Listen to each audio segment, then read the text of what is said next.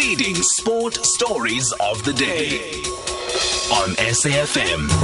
So then, the horses were running. They were racing at Greyville today. First official return of live sport in South Africa, I think, since uh, sport was suspended in March here. And uh, we just want to find out what the reaction was. Um, I mean, how the atmosphere was, especially without uh, support, without fans, because it was behind uh, closed doors. And we joined now by uh, Stephen Marshall. Stephen, good evening. Thank you for speaking to us on SAFM.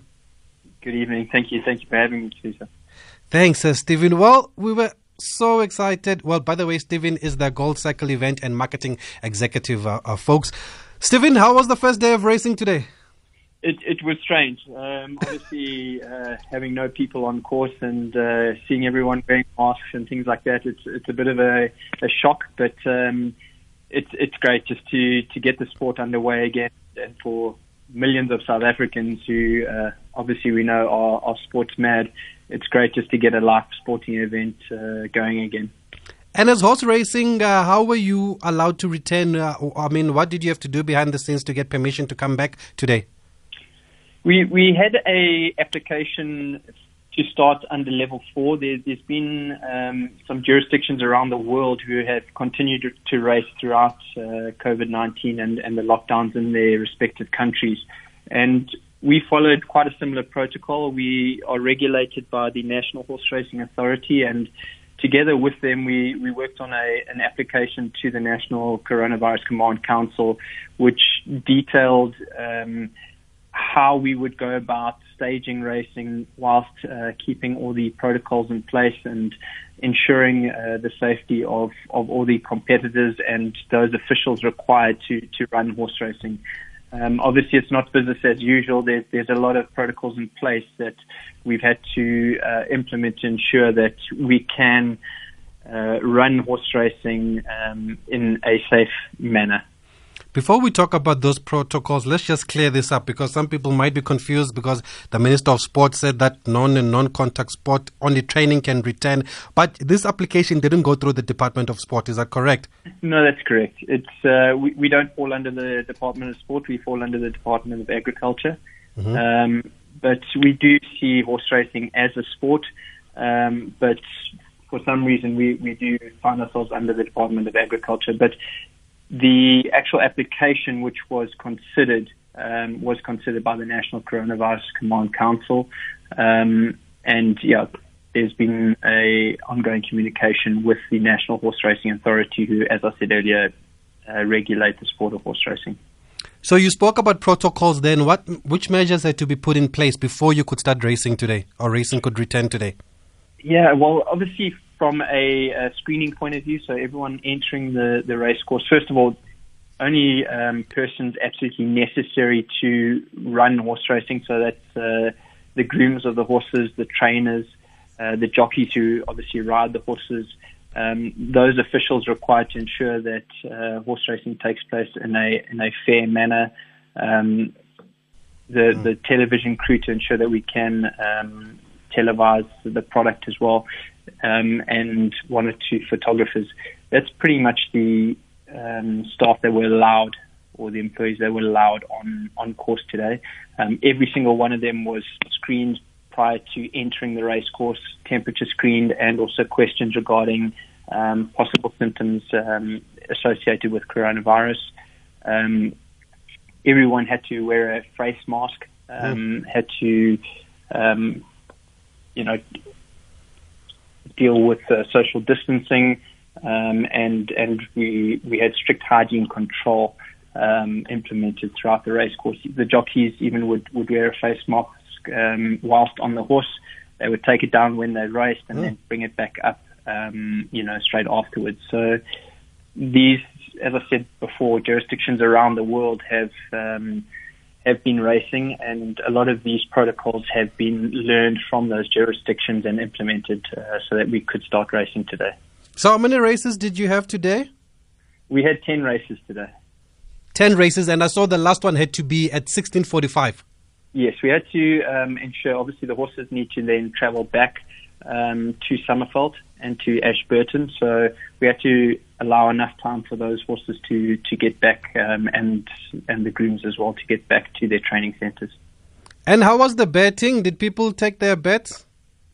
There was, there was no um, betting shops that are open yet. Um, what uh, we're restricted to at this point is telephone betting and online betting. So Yes. uh, we have had a drive through this lockdown period to try and uh, trans- transmit people from uh, from cash betting to to online betting. Um, whilst the the turnovers weren't what we'd expect uh, in a in a normal situation prior to to coronavirus, uh, we were we were happy with uh, the turnovers that were achieved today um, through those mediums.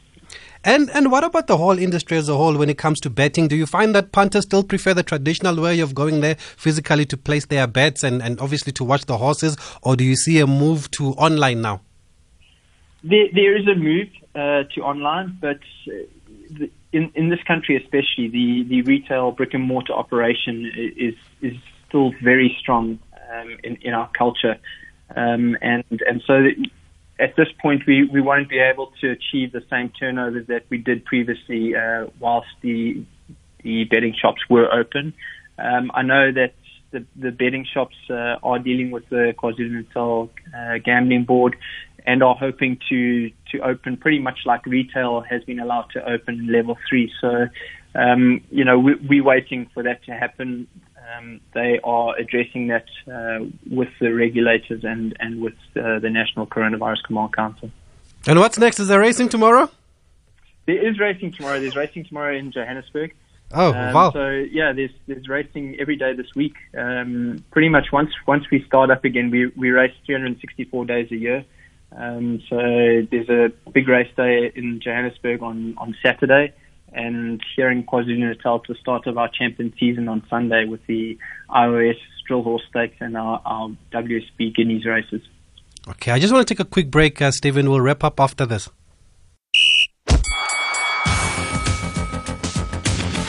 Seven to eight p.m. Sport on with Thabiso Mosia. Okay, let's wrap up with Stephen Marshall, the Gold Circle event and marketing executive. Stephen, just finally, I mean, as an industry, how w- how would you say you are affected by lockdown? Because I know a lot of sporting codes. That's why they wrote proposal asking to return because they were severely affected. Yeah, to be so, you know, the horse racing industry is, is quite unique in that um, it is self-sufficient, um, it's self-sustaining. So we rely on revenues from one of those revenue streams or, is betting. Another major revenue stream for us is uh, the sale of our our picture, our, our televised picture to overseas jurisdictions.